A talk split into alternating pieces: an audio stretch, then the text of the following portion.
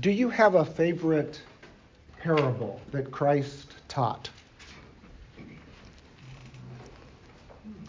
I think the one of the uh, seeds, the three The sower, the sower and the seeds? Yeah. The very one I was thinking of. Okay. Anybody else? Favorite favorite parable? Yes, John. Prodigal son. Prodigal son. Okay. Parable of the splinter. Excuse me. Splinter. Yes, yes. The log in, in the eye, and yes. hmm The Lord had very colorful imagery, didn't He? And He used it well. I'd like to turn your attention to Matthew 13 and read one of the parables. We haven't mentioned it yet. You've heard me talk about the canonical drama, and by that I mean the drama that reaches throughout the whole canon of Scripture, from the beginning of the canon, Genesis, to the end of the canon in Revelation. And in Matthew 13, we have a parable that helps uh, summarize that drama. So, 13, I'm going to begin reading in verse 24. He put forth, uh, he put another parable before them, saying, The kingdom of heaven may be compared to a man who sowed good seed in his field. But while his men were sleeping, his enemy came and sowed seeds among the wheat and went away. So when the plants came up and bore grain, then the weeds appeared also. And the servants of the master of the house came and said to him, Master, did you not sow good seed in your field? How then does it have weeds? He said to them, An enemy has done this. So the servants said to him, Then do you want us to go and gather them? But he said, No, lest in gathering the weeds you root up the wheat along with them. Let both grow together until the harvest, and at harvest time I will tell the reapers Gather the weeds first, bind them in bundles to be burned, but gather the wheat into my barn. Now turn down to, to, or look down at verse 36. He left the crowds and went into the house, and the disciples came to him, saying, Explain to us the parable of the weeds of the field. And he answered, The one who sows the good seed is the Son of Man. The field is the world. And the good seed is the sons of the kingdom. The weeds are the sons of the evil one. And the enemy who sowed them is the devil. The harvest is the end of the age, and the reapers are angels. Wow, this is great. Isn't this good stuff? We're, we're just getting the whole shebang right here uh, in one parable. Just as the weeds are gathered and burned with fire, so will it be at the end of the age. The Son of Man will send his angels and will gather out of his kingdom all causes of sin and all lawbreakers and throw them into the fiery furnace. In that place there will be weeping and gnashing of teeth. Then the righteous will shine like the sun in the kingdom of their Father. He who has ears, let him hear. The righteous will shine like the sun in, his, in, in the kingdom. What passage, Old Testament passage, does that remind you of? Daniel 12. At least that's what comes to my mind, where the righteous will shine. Fred? Kent, in light of that, how can liberal theologians deny the uh, existence of hell and judgment, which they do? Be, because they believe God is too nice to do anything so uh, dastardly as to commit people to eternal punishment. Um, and so it really goes to theology proper, and somebody else may have a better opinion. To me, their theology proper is wanting in terms of whom they think God is. A In- philosopher was writing to Martin Luther, and he said, Well, this is what I see. And Luther wrote back and said, Your thoughts of God are too human. Hmm. That's the problem, is I that we. hear that. Could you repeat that? Go- go ahead. Luther said, answered, I believe it was Erasmus, but he said, Your thoughts of God are too human. God's not human. He, he does what's right, But when he says, uh, righteousness and mercy have met, Hmm. kissed, he, he's the only one that can bring them together. Yes. Because when we want justice, we're really wanting mercy. Okay, so a very apt word. Uh, let me go a little bit further, Fred, and that is if, if I were to pose this question, uh, answer in your own minds. What is the most grievous sin ever committed? And we might think, oh man, there are some really bad ones out there, right? I mean, there are. Um, uh, such things as deceit, such things as betrayal. Um, Doesn't it say though, that the most unpardonable sin is blasphemy of the Holy Spirit? blasphemy of the Holy Spirit. Okay. Now, unforgivable. now, Aldrich, there you go again. Give me, giving me a biblical answer. I mean, okay. It's just denying God, denying God in general. Okay. And so, and, and that's where I'm going, Linda. The most grievous sin, you know, we could quantify it and say, well, it's the sin that affects the most people. It's the sin that, you know, the, the mass murders or those kinds of things. But what if we've got a perfectly righteous and innocent and holy God that is sinned against? Would that not maybe be the most grievous wrong? And especially when he's so loving and, um, and just and good and gracious. Um, and then for him to be wronged, to be wronged to his face. So I would kind of throw the most grievous sin into the lap of, of our adversary, the devil, and say, okay, he's committed that one, but then we kind of followed suit, didn't we? Because our forebears were deceived and sinned uh, against the Lord and disobeyed the Lord. So as we look at this parable, um, I, I think we're seeing something of why we have messianic prophecy. Because in the large canonical drama that's being worked out uh, through human history, human, angelic, divine history, we've got a Son of Man that's sowing good seed. We've also got an enemy that's sowing evil seed. And at the end of this age, the Son of Man will, will um, deal with his enemy. Revelation 20. He will gather uh, his good seed and destroy the evil seed. And it's all because God is good, righteous, holy, just, um, masterful, and, um, and so forth. Those angels gathering the bad seeds, the tares, Mhm. would we call them the grim reapers? yes, yes, Kay, we would. Please repeat that in all Please repeat caution. that, you couldn't hear it. Sh- she, she made a very nice pun. Do, do you want to say it a little louder? The angels gathering the tares, we could call the grim reapers. So sometimes we can ask the question how has our world come to this place? I remember in, in the series of, of the movies, The Lord of the Rings, and um, I've forgotten the name of the king, uh, and they go to the keep, and Aragorn and uh, the others meet him at the keep, and uh, all of the uh, Uruk-hai are coming against the city, and the king says, How has it come to this? Well, because of the evil in the world, that's why. Um, because of, of the turncoat uh, wizard, you know, and, um, and uh, Sauron and, and uh, all of those people. That's why it's come to this. And that's why we find ourselves in the world that we are in.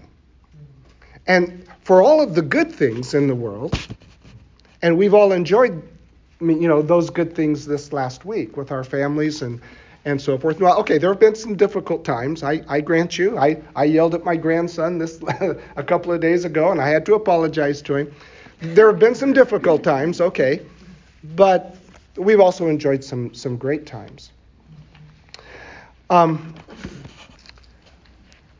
Okay, let's let's go forward. I, you know, we're we're on our way to Revelation. So you say. I, I keep saying yes. Okay. The yellow brick road. okay. So here's number six. We've we've looked at Genesis 3:15 and 9:25 to 27 and 12:1 to 3 and 49:10. We've looked at uh, Numbers 24:17. Now turn to Deuteronomy 18.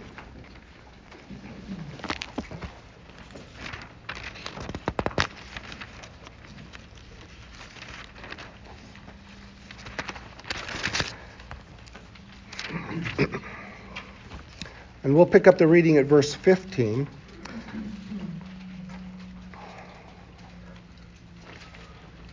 The Lord your God will raise up for you a prophet like me from among you, from your brothers. It is to him you shall listen. Just as you desired of the Lord your God at Horeb on the day of the assembly, when you said, Let me not hear again the voice of the Lord my God, or see this great fire any more, lest I die, referring back to Mount Sinai, and the smoke, and the, the earthquake, and the, the lightning, and thunders, and, and all of that. And the Lord said to me, They are right in what they have spoken. I will raise up for them a prophet like you, Moses, from among their brothers. I will put my words in his mouth. He shall speak to them all that I command him, and whoever will not listen to my words that he shall speak in my name, I myself will require it of him.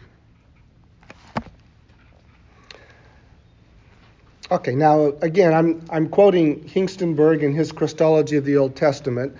Um, this passage is confirmed messianic by the New Testament usage as it refers to it. So let's look at those New Testament passages. Uh, John 1:45. Someone go ahead and just read it out when you turn there. Someone else, chapter 5:46. Someone else, chapter 6 and 14. Philip findeth Nathan and said unto him, We have found him of whom Moses in the law and the prophets did write, Jesus of Nazareth, the son of Joseph. Okay, and so for our purposes here, what what is the important part that Philip says here? Moses wrote about Of whom Moses wrote. Exactly. Um, 546.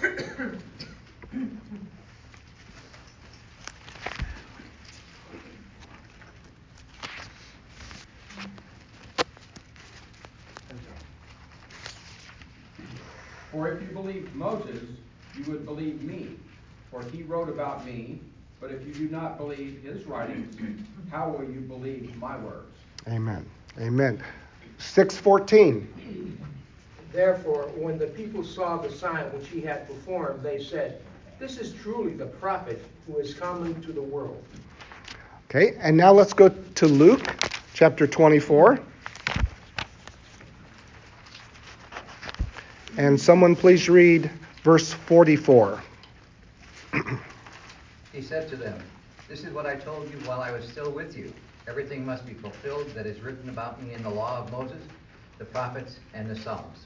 So we've looked at, this is now our sixth passage from the law of Moses, from the first five books. And everything that's written about me, Jesus says, must be fulfilled. And I really like that. Um, Old Testament scholars would be somewhat more vague and say, well, everything written perhaps about the Messiah. But Jesus says, not everything written about the Messiah, everything written about me. And that's a question that scholarship asks of Old Testament prophecies. Are we speaking about a person or are we speaking about a figure? Are we speaking about someone, you know, that performs a function? And um, I, I like to take Jesus more literally. And I think when he says everything written about me, he's referring to himself. And so what Moses wrote is about Jesus. Certainly, he's the Messiah. but it is about Jesus. And that and only Jesus of Nazareth can fulfill uh, what was written. Now, the great, uh, the capstone of all of this is Acts 3. Someone read for us verses 22 and 23 of Acts 3.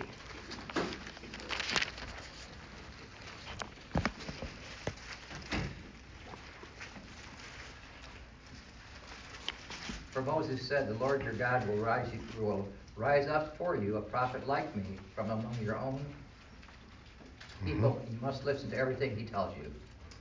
Anyone who does not listen to him will be completely cut off from among his people. Okay, so uh, Peter and John understood that Moses wrote about Christ. And so, as Christ, uh, or, or, rather, as they are preaching and defending their actions, um, the miracle in Christ's name before the Jewish authorities, they are saying, um, the words that Moses wrote, the prophet that Moses wrote about and, and spoke about, this is him. That's Jesus. Now, we may understand Moses' words to speak about the prophetic guild. And, and again, Old Testament scholars will do that. They'll say, well, this is just the prophetic guild of which Moses predicts. Uh, we may read this with double reference. And uh, that is a legitimate hermeneutic to use, where it could refer both to the prophetic guild and then also to the ultimate prophet, uh, like Moses. Or we may take it to be direct prophecy. And maybe not today, but probably next week, we'll get into those methods of interpretation. Uh, and one of those will be double reference. Personally, I, I would prefer the direct prophecy at this point, the direct prophecy and fulfillment, but I'm, I'm not going to uh, lose fellowship with anybody that takes another option, okay? Moses wrote about a prophet like me. And, and what was it about Moses' relationship with God? He spoke face to face with God. Uh, Jesus' enemies admitted that no one ever spoke like this man.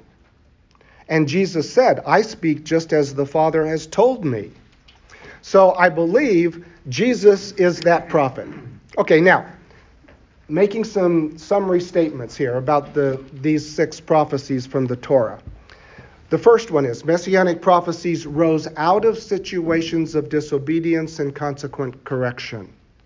Remember, in the, the cursing, God is speaking to Satan himself and says, uh, you have a, uh, someone that's going to defeat you. You're going to strike him on the heel, but he'll strike you on the head. You'll inflict your damage, uh, but ultimately you will not survive. Okay? So that came out of the curse for, for not only Satan's defection, but also his deceit uh, of the human uh, pair and then their disobedience. Messianic prophecies were given to early man, Adam and Eve, to the Jewish patriarchs, and to the people of Israel. So these messianic prophecies um, are, are for the, the, uh, the promised people, the, the chosen ones. But they are to enable the chosen ones to be what they're supposed to be a kingdom of priests and a royal nation. Exodus 19. Messianic prophecies often contrast the subject and another person, a previous servant or even an enemy, as we have in 315. Um, as we have in chapter 9, verses 25 to 27, and, and the line of Shem, the line of Canaan. Some other observations. Messiah will defeat Satan and the enemies of Israel. Messiah will speak God's word incomparably. In other words, messianic prophecy is apocalyptic. Whoa! That's good stuff. So all of this is moving toward the end of the age, toward the ultimate revelation. And that's what apocalypse is. It's, it's, a, it's an unveiling. All of this is moving toward the unveiling of the Messiah. And it, it envisage, envisages, that's a hard word for me to say, eschatological salvation. Okay, here are uh, some statements, some summary statements. Um, the Messiah may, or excuse me, these six passages are admittedly general yet progressive, and we've seen that. They begin in the Garden of Eden, they end at Mount Sinai. Messiah's person and work will specifically address the needs of mankind brought about by the fall of the race into sin and its consequent estrangement. Much of the information in these prophecies pertains to the selection of an heir to Eve, to Shem, to Abram, to Isaac, to Jacob, and Judah, as the bearer of the promised victory in the epic struggle between the worship of the true God by man and the perversion, corruption, and denial of any such worship. In other words, what I'm trying to say is that messianic prophecy is part and parcel uh, uh, of the whole canonical drama. The messianic uh, person and the prophetic word about the messianic person moves the plot, and, and the plot culminates in the unveiling of the, of the Messiah. So, what we have is this large drama uh, from, the, from the creation to the new creation, and the Messiah's the key figure.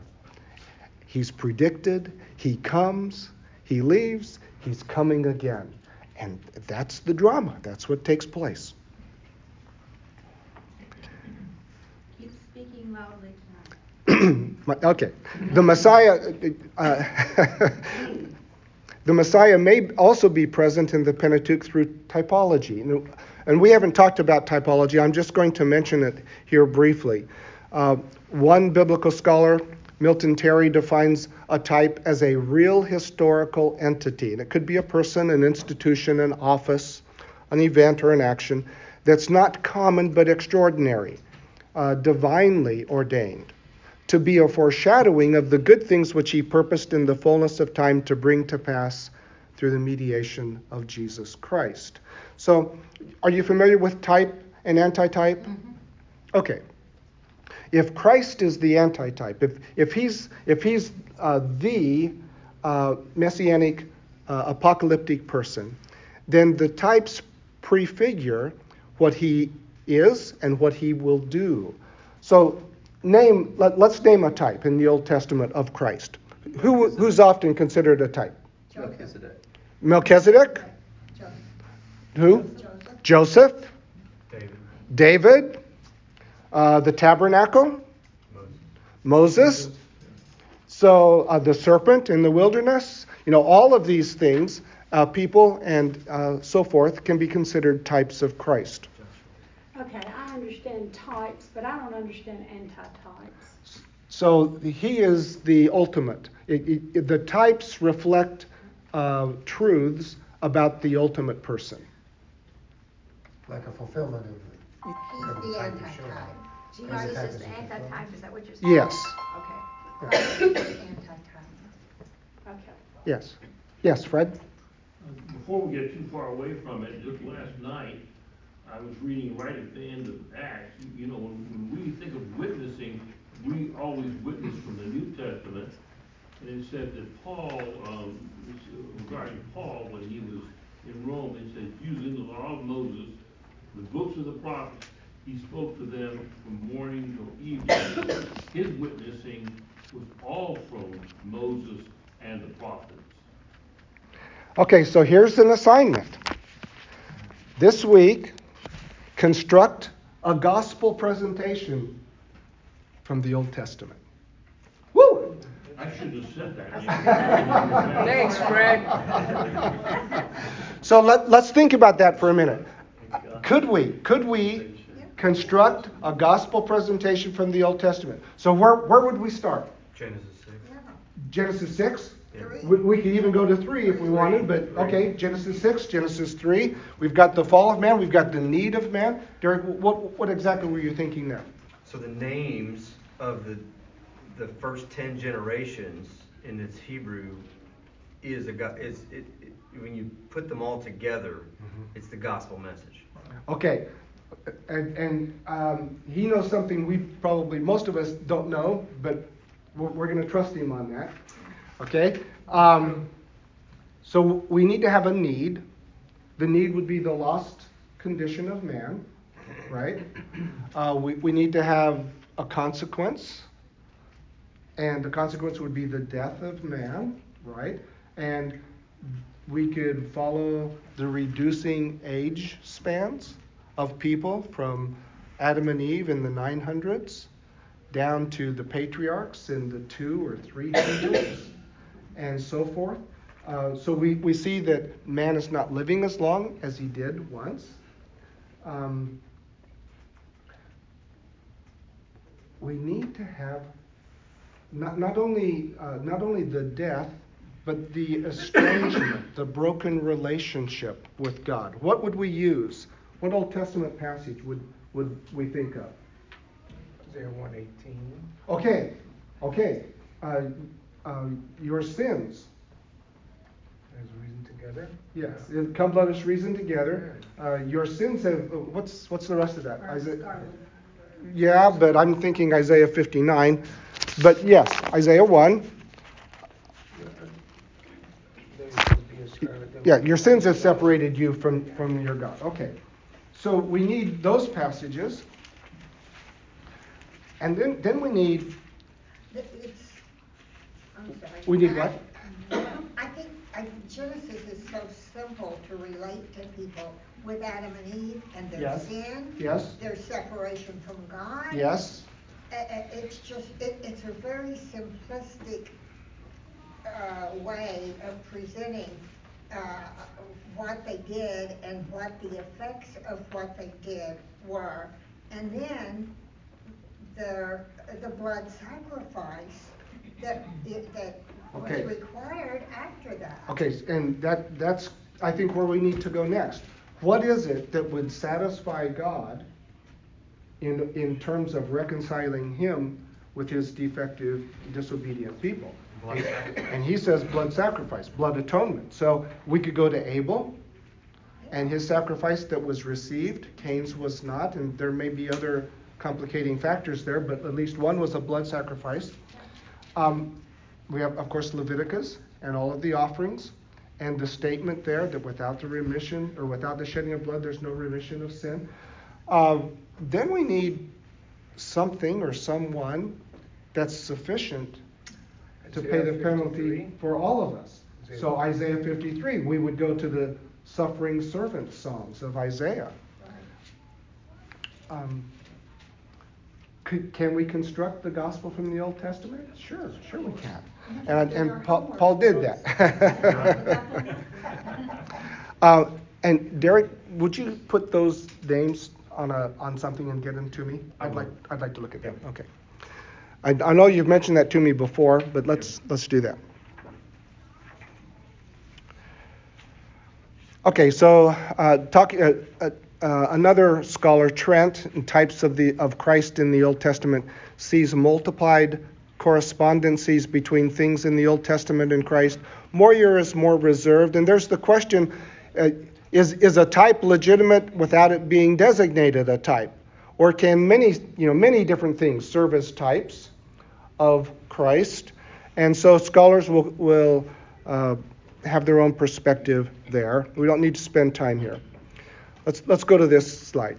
The Hebrew term Mashiach, anointed one, and it's uh, anglicized to Messiah, uh, appears 39 times in the Old Testament. It's rendered by the Septuagint, which is the Greek translation of the Hebrew, as Christos.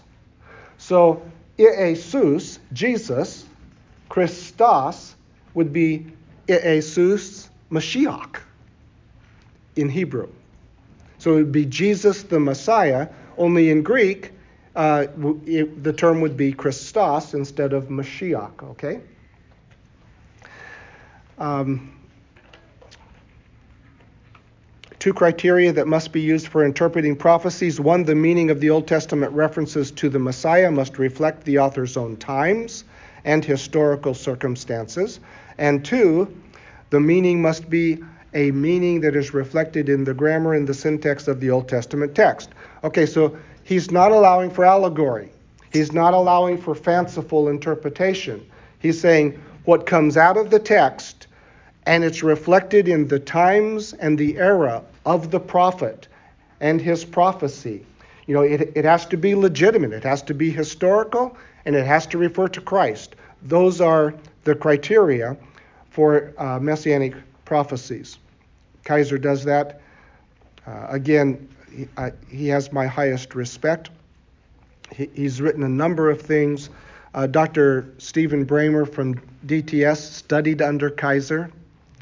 Um, that rascal, he got he had the opportunity. Um, okay, rather than contending for messianic doctrine that results from a number of scattered predictions. Now, notice how Kaiser puts this. The Old Testament presents a concept of the Messiah and his work in the context of an eternal plan, which is unfolded before the eyes of Israel and the watching world. Remember, I said, I think last week, where the messianic prophecies don't just all of a sudden appear and, oh boy, we're happy to see one here. And over there, we're happy to see another one. And isn't this delightful? Because we, we walk a little bit further through the Old Testament, and there's another messianic. No, there's a plan. There's a divine plan of revelation. And so there's a canonical scheme, if you will, of God progressively revealing his Son to his people, to those who will read the revelation and it works from Genesis to Chronicles. Now, to Chronicles, you say, well, why didn't you say Malachi? Well, in the Hebrew order of the books, Chronicles is the last book of the Hebrew uh, Old Testament, of, of, the Jewish scriptures, okay? Uh, so Genesis to Chronicles. And uh, isn't this wonderful? Which was unfolded before the eyes of Israel and the watching world. If, and what does Jesus say? If you've got eyes to see, if you've got ears to hear? Hmm. Rydelnik, um, and now this is a, a, a, Jewish gentleman that's converted to Christianity. He now teaches at Moody, and uh, he says the best way of understanding the Bible as a whole. Oh boy, this is so good and so simple. Uh, it's, it's to see the Old Testament as predicting the coming of the Messiah, and the New Testament as revealing him to be Jesus of Nazareth. It's, it's so simple, but isn't that so true? Yeah. It, it, just, uh, it just rings true. And he wrote uh, this book, The Messianic Hope. Is the Hebrew Bible really messianic? And he goes places that I'm kind of dragging my feet along with him. Not so sure that's legitimate hermeneutics, but okay.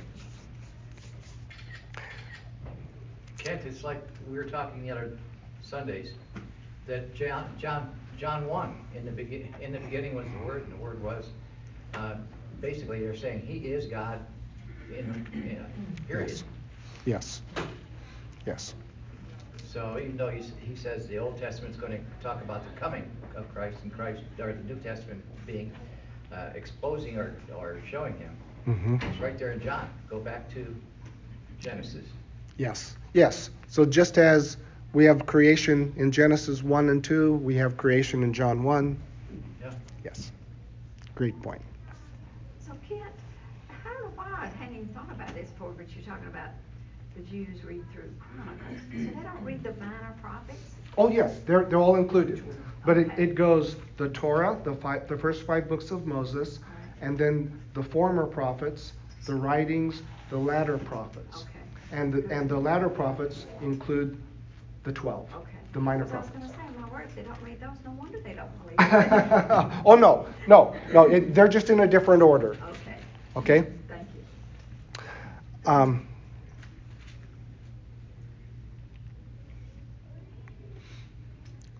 Okay, I, I just misspoke. Torah, former prophets, uh, latter prophets, then the writings. And Chronicles is at the end of the writings. Okay. Okay. Okay. Where does where does Kings fit in there? Right. It, okay, so the former prophets are Joshua through Esther, I believe. And then we've got the writings, which of course would be Job and Psalms and Proverbs, Ecclesiastes, Song of Solomon, and uh, Daniel, Chronicles. Ezekiel? No, he, that would be a prophet. He would be in the prophets.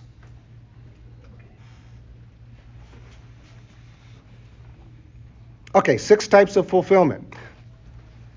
So when we're talking about canonical messianic prophecy, now, mind you, I'm not talking about messianic prophecy from the Apocrypha or from the pseudepigrapha or the intertestamental writings. I'm only talking about canonical, that is, the inspired scriptures that we have in our canon. Okay? Um, so we have direct uh, fulfillment. Turn to Matthew 2.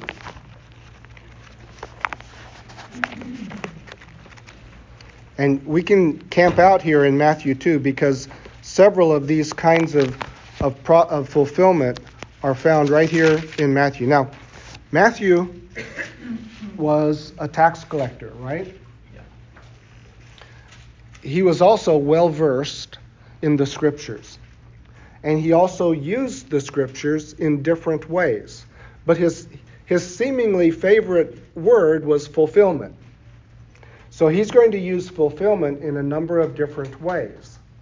And as long as we're following him, as in terms of what connotation of fulfillment he's he's intending, then we'll we'll be in, in good in a good place. Okay, so here in Matthew 2, verses uh, 5 and 6. So, uh, well, we need to pick it up. When uh, look at verse 3. When Herod the king heard this, he was troubled because the Magi had come and they wanted to worship this person who was born king of the Jews.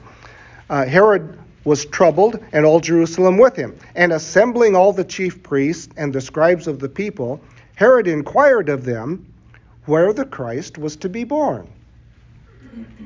They told him in Bethlehem of Judea, for so it is written by the prophet. Now he quotes Micah.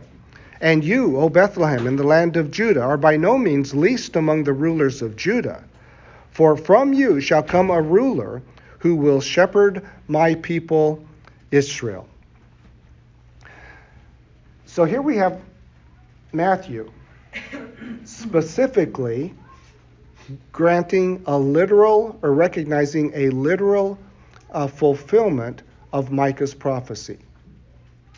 And the Jewish leaders know it. They say, well, we know where he's supposed to be born. Not Jerusalem, but Bethlehem. That's a literal fulfillment of Micah, uh, Micah's prophecy. Now let's talk about a typical fulfillment. Are, are we ready to go forward? Mm-hmm. Boy, you are quick. Oh, yes. I'll enjoy this. Thank you. Um, okay, so look at Matthew 2:15. And again, Matthew's, Matthew really enjoys the concept of fulfillment. Watch this. So let's pick up the reading at verse 13. Now, when they had departed, an angel of the Lord appeared to Joseph in a dream and said, Rise, take the child and his mother, and flee to Egypt and remain there until I tell you. For Herod is about to search for the child to destroy him. So the Magi have gone.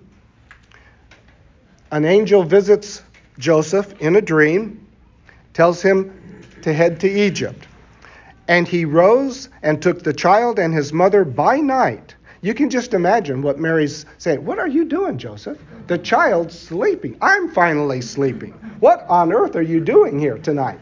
Uh, can you not rest? Good grief. Okay, we've had these wonderful visitors, but we're all tired. And, uh, and he says, Oh no, I've just been told by an angel that we need to get out of Bethlehem.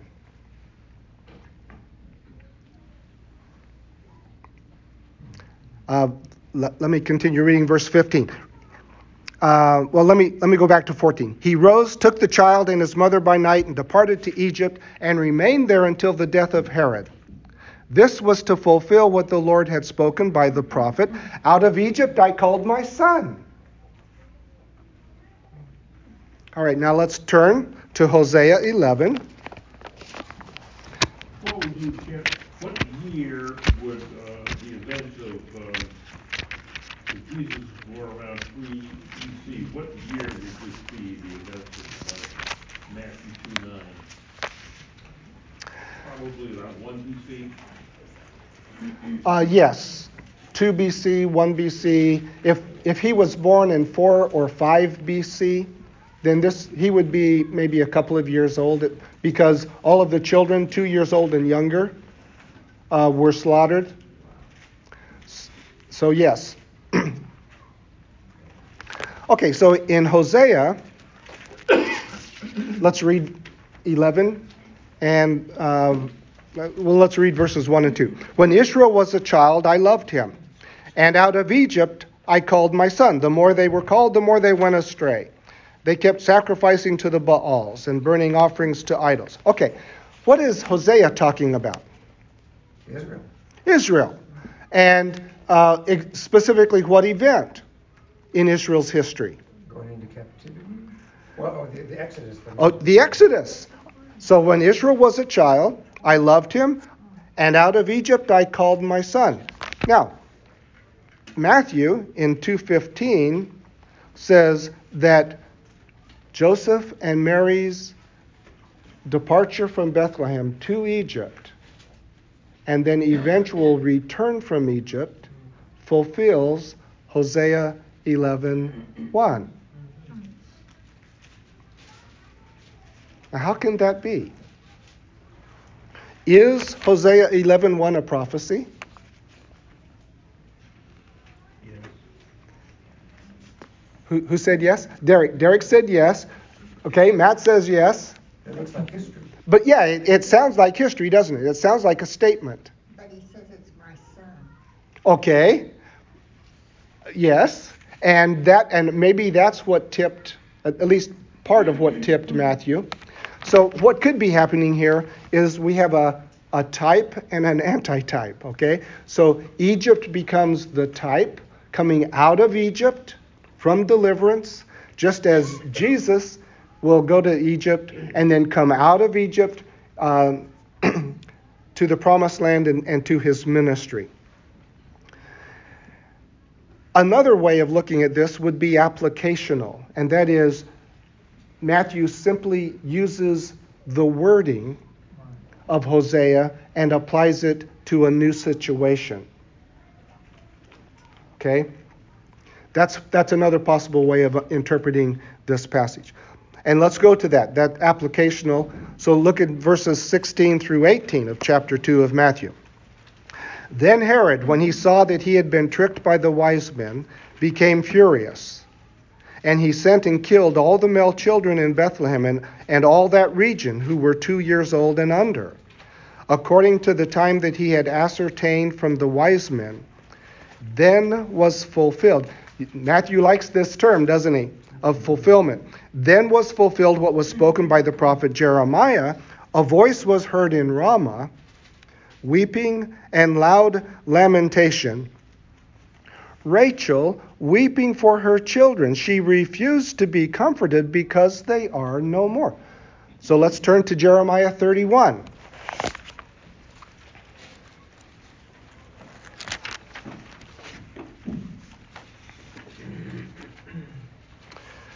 Which verse? Uh, verse 15, Jeremiah 31 15.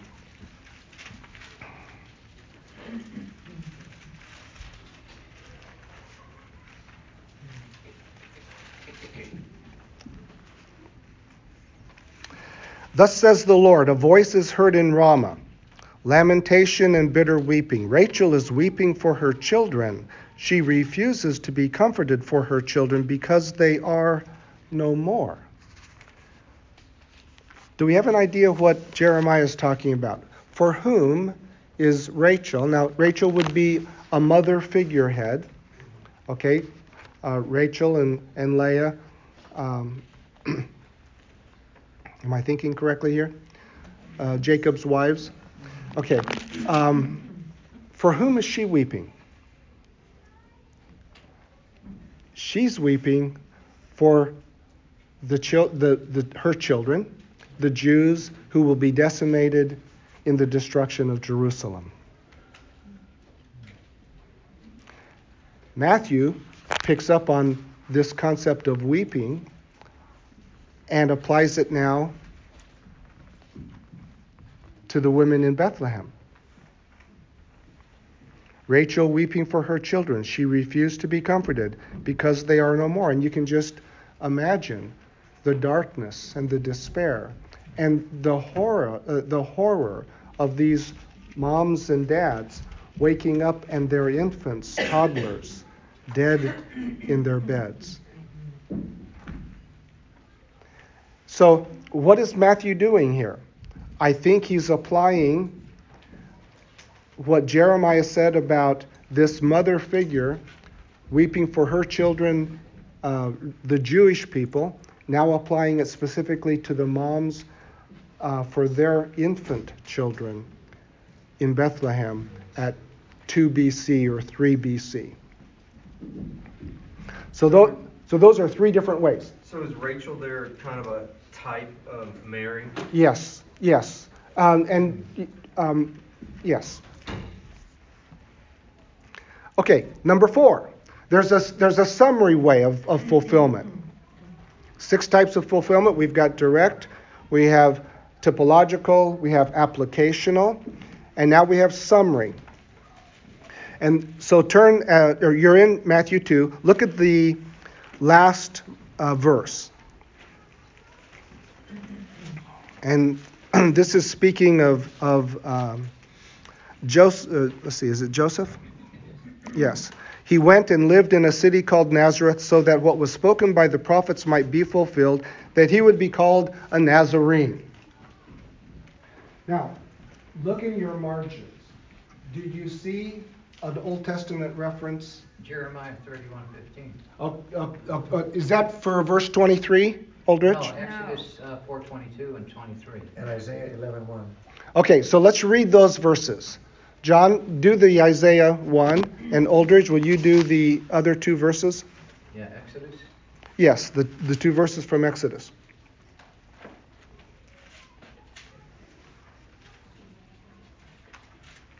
What was the passage in Exodus again? Exodus uh, 4, 22 and 23. Thank you.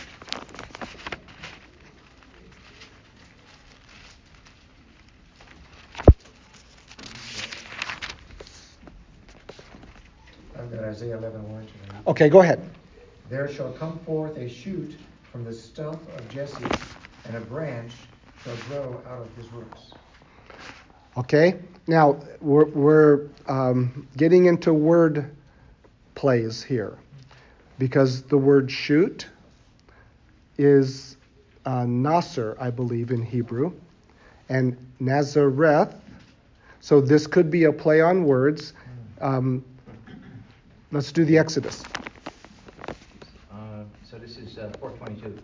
Then say to Pharaoh, This is what the Lord says Israel is my firstborn son, and I told you, Let my son go, so that he may worship me. But you refuse to let him go. I will kill your firstborn son. Okay, so that's not as clear, maybe, to us. The point I want, I want to make here is there probably isn't a clear Old Testament passage that says the Messiah will come out of Nazareth. But if out of Nazareth. But if if we go to Isaiah 53, he was despised, and that and there's a Hebrew term there um, that resembles the word Nazareth. Okay, so this is more involved, and this is more applicational, according to Rydelnik.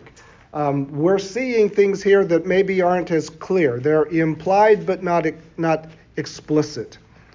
Um, and he, he would then be bringing a number of these passages of Scripture together to show that Jesus was, in fact, despised. He was rejected.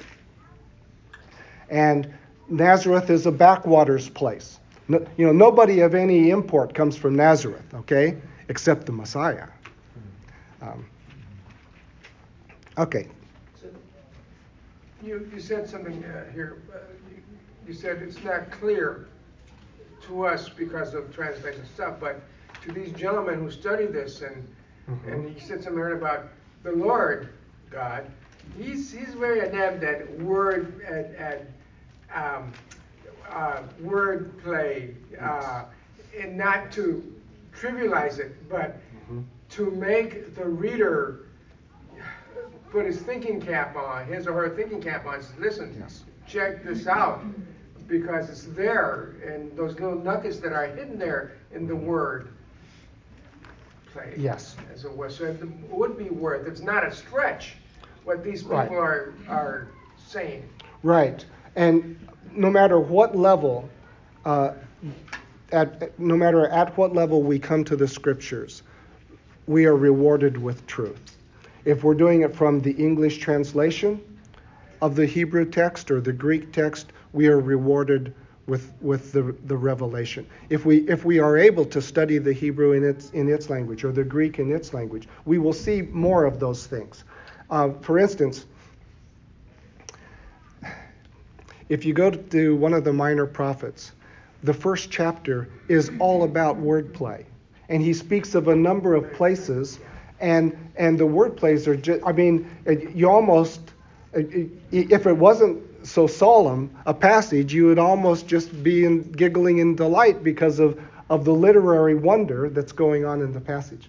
And I think, this is my own opinion and conjecture, but I've always thought from Genesis 3, Satan, you know, listen, has God said, indeed, has God said, and I said, well, wait a minute, then let's dig up what he said or didn't say, should cause us to then search these things, and uh, and I think maybe that's why God, again, plays these games or says, hey, you're gonna have to check this out because I am saying this. Understand what I'm saying. Faith comes from the Word. Word, right. Okay? And so, again, no matter at what level we are able to understand the Scriptures, um, faith comes out of reading the Word and interacting with the Word. Okay. Great, great time together with you all. We, we didn't get as far as we wanted, but that's okay. We're, we're interacting and we're learning, and that's wonderful. Let me close this in prayer.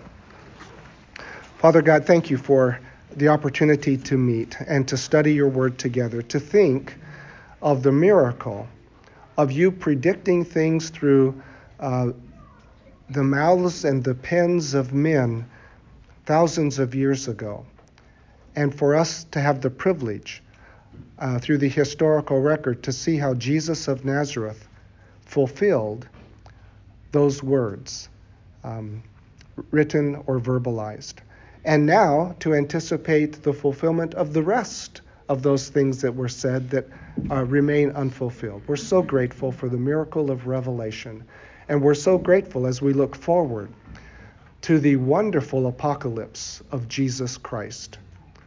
Uh, we anticipate studying that portion of your word as well.